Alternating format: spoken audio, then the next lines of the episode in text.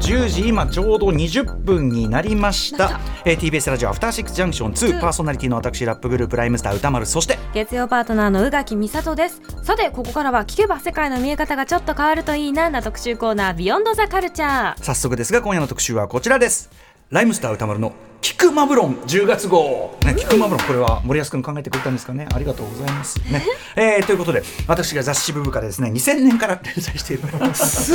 なんか。ばっかじゃねえの？なんかこう一時代。一時代どころじゃないよね。もうなんかその火の鳥みたいなさ こうずっとこうずっとこうね輪見て,、ね、見てるみたいな。でもその感じあるんですよ、まあ、あのある意味てあの定点観測っていうか、まあ、非常に私の独断編の偏独断と偏見で選ぶ連載なんだけどそれだけに私の独断と偏見という定点観測からから、はい。あのまあ、例えばその踊れるダンスミュージック的なものが好きだっていうのがあるけども、そういうのがどういうふうに変遷してきたのかっていうねそういうのをまあ記録して、まあ、ある意味記録としては貴重かもしれませんという、えーマブロンで取り上げているおすすめのアイドル的楽曲とは今言っています、えーこちらを紙面に先駆け明日10月31日発売ですからね紹介していくというコーナーでございます改めて今夜のゲストをお呼びしましょう、はい、マブロンの担当編集白夜処方の森田修一さんです。リモートでのご参加となります。よろしくお願いしま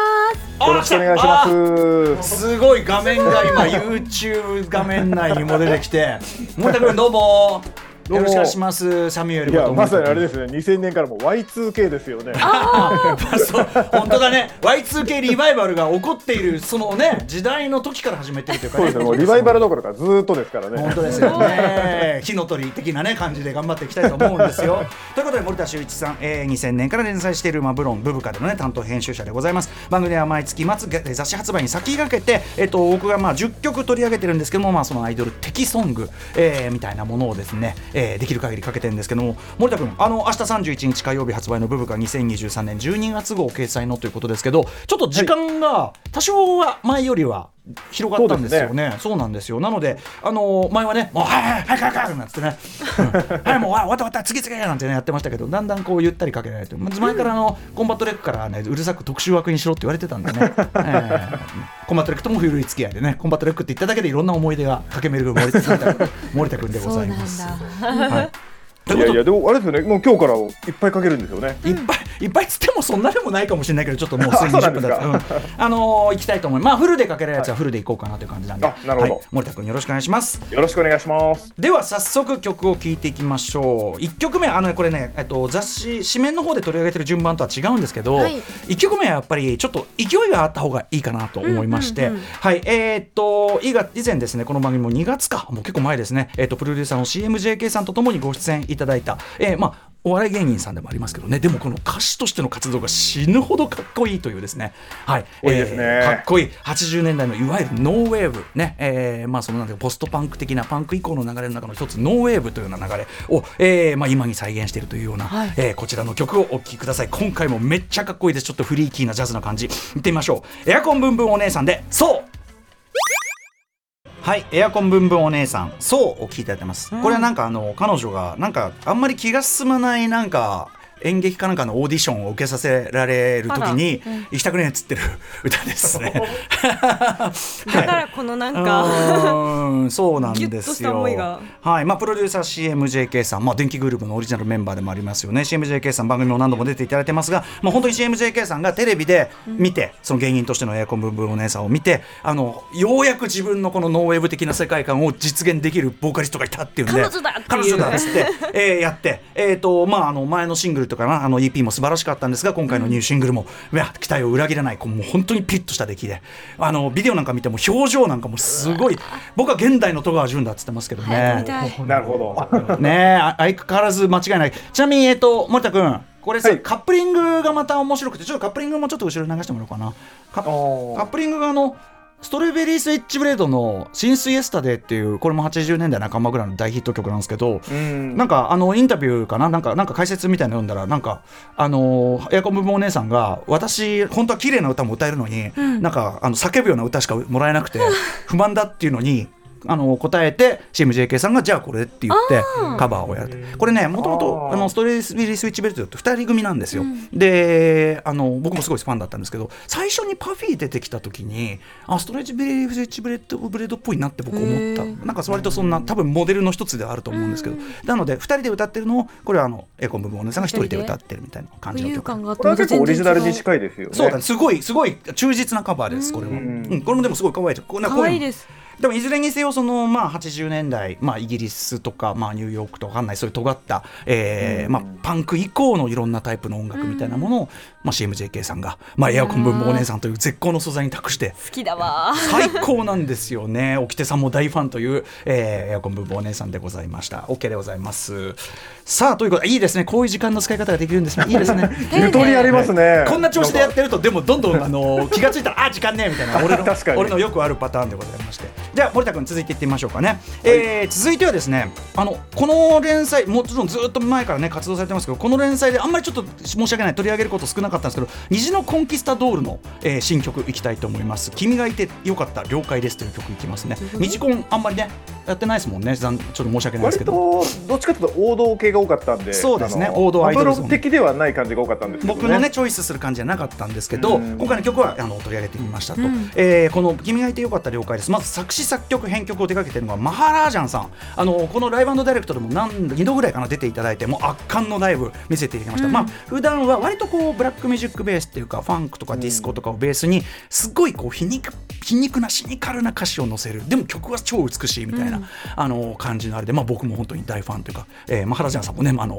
すごいラジオも聞いていただいててみたいな感じの、あのあれだったんですけども、はい。そのマハラジャンさんがまあ手掛けていると。で,、えーで曲自体はまあ、マハラジャンさんの中ではちょっとロック寄りっていうかギターポップって感じですよね。ギターポップって感じですごい、うん。あの疾走感のあるギターポップ。で曲自体もかっこいいんですけど「うん。君がいてよかった。了解です」これことこれどういうことかこれぜひ宇垣さんにね歌詞注目していただきたい。このあの連載いろいろやっててあのでもやっぱ歌詞が心底面白いものってそんなに申し訳ない。そこまでやっぱり多いとは言えなかったりするんですよ。僕も作詞家でもあるから、うん。本気で感心する歌詞ってあんまそこまでないんだけどこれはやられました。これこれどういうことかっていうと、一言で言えばぶっちゃけクソライン的なそのなんとかあのなん一緒にどっか行かない？了解ですなんとかなんとかしない？了解です。可愛いね。了解です。つまり拒絶の意思としての。オートで。そうそうそう。自動自動的に返す拒絶の意思を示す了解ですとか大丈夫ですとか。まあ最終的には興味ありませんとか出てくるんだけど、という歌なんですよ、うん。だから君がいてよかった。了解です。なんかもう了解です了解です。もうし要するに拒絶を全曲にわたってしているような歌で、うんうんまあそれがまずすごくすごいシニカルで面白い。しかもこれって森田君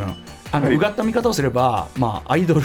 アイドルという構造というかあそうですね。絶対的な片思いっていうかさそこも浮かび上がってくるみたいな。ででもね僕はこれ聞いてると最初はすごくだから笑っちゃうし、うん。でそのそのなんかこうあの可愛いとか言ってる側のなんか懲りなさ加減みたいなものが笑けてくるんだけどだんだんちょっと泣けてくるっていうかそのなんていうかなこうもうお前もうやめろみたいな。もうだ脈ないやめろみたいな感じもあるしなんかやっぱりこう人間同士ってまあこういうことだよなってそのまあ思いがそんなに成就するわけでもないし、うん。ダメなもんはダメ。ね、えー一生交わらないっていうもんかもなみたいな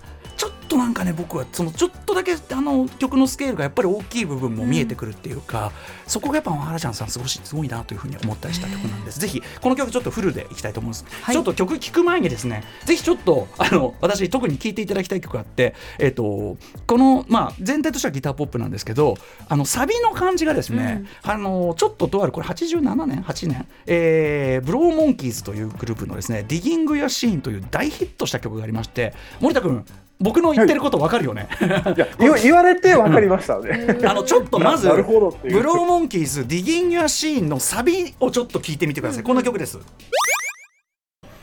はい、ブローモンキーズ1986年ですね。大ヒット曲「ディギング・アシーン」今の中の「I know I'm dying」っていうねここがあるんですけどもこのフレージングっていうか「I know I'm dying」がこの「了解です」のサビの部分に俺はマハラジャンさんはサンプリングしてると思う。と俺は思う。どう聞いても。はい。皆さんはどう思いますか、えーまずは聞いてみてください。フルで言ってみますね。ということで、えー虹のレコンキスタドールで「君がいてよかった」あごめんなさい。君のコンキスタ君のレコンキスタドール「君がいてよかった」了解です。はい、すごいなっていう。虹のコンキスタドール。君がいてよかった。了解です、えー、作詞作曲編曲マハラージャンさん恐ろしい曲を作りましたね。はい、だから最初はその送ってる側の、まあ、うん。オタク側なのか、ええその。なんて言うんだろう心の折れなさ、うん。読めなさに怖すぎって思ってたんですけど、うん。だんだんその その折れずに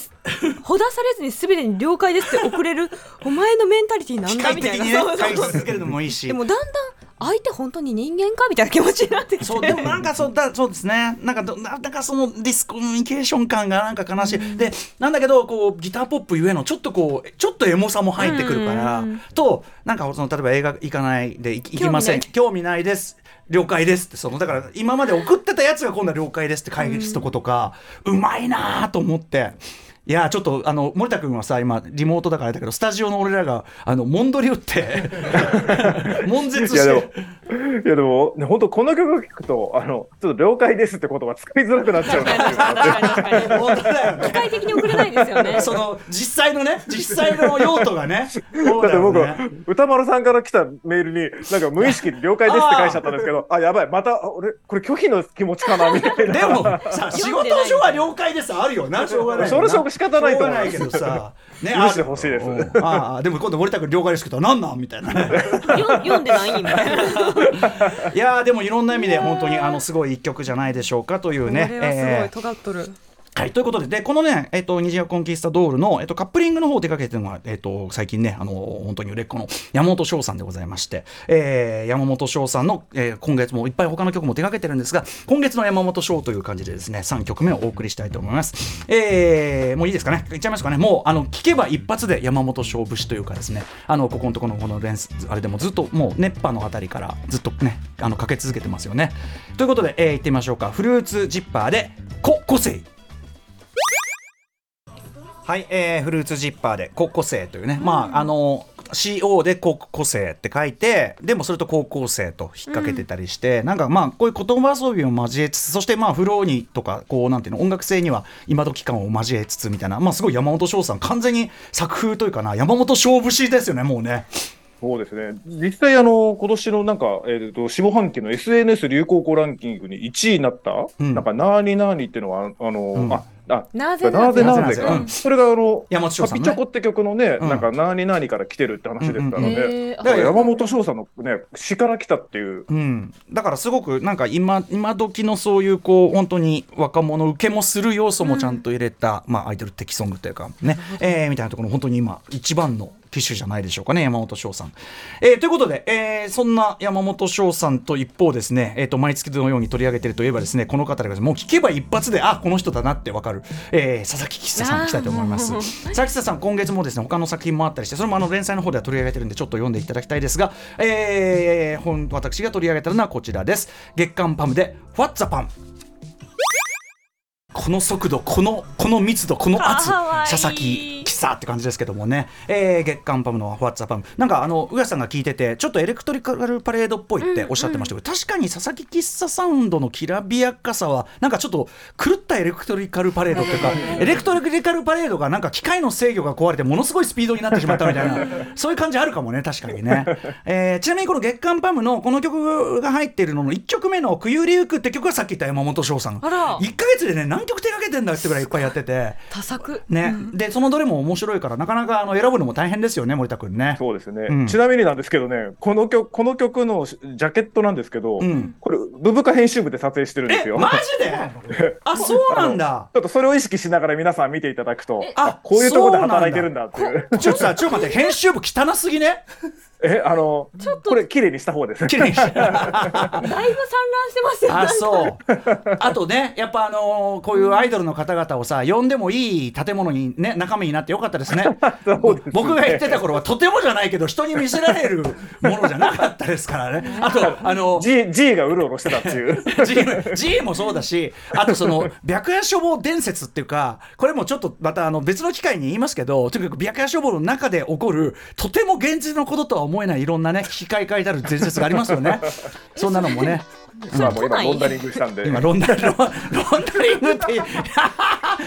そうですね。ロンダリング。見事ロンダリングしてありがとう。ございます過去は消えないよ。コンビニコンビニも並んでおりますということでありがとうございます。ということで、えー、5曲目いってます。ちょっとここまでエレクトロっていうかな、ちょっと打ち込み感が強いものが多かったんで、ちょっと雰囲気変えましてですね、ちょっとこう生サウンドというかジャズファンクサウンドという感じでいきたいと思います。えーとかけたいのはリングワンデルングというグループ、前に1回だけもうあの連載でどれかあるかな。の失意の夏という曲なんですけども、これ、えー作詞作曲編曲手掛けてらっしゃるのは木南由美さん。えー、森田君最近木南さんのこの手掛けるものってまた外しがないですよね。そうなんですよ。だからもう僕は木南由美さんのツイッター常に監視して、うんうんあのそうだよね次次何やるんだっていう。リリースをね抑えなきゃいけないからそうなんですよ。木南さんはなんかえっと特に今月の複数候補あったんですけどもやっぱりちょっとこう生演奏感がある、えっと、グルービーなさっきのそれこそブローモンキーズじゃないけどああいうジャズファンクな感じっていうか、えっとそこがすごく際立ってるなと思う特にそれがあの今回ご紹介するこの曲めちゃくちゃかっこいいんで、えーぜひぜひ聴いていただきたいと思います。リング・ワンデルングで「えー失墜の夏」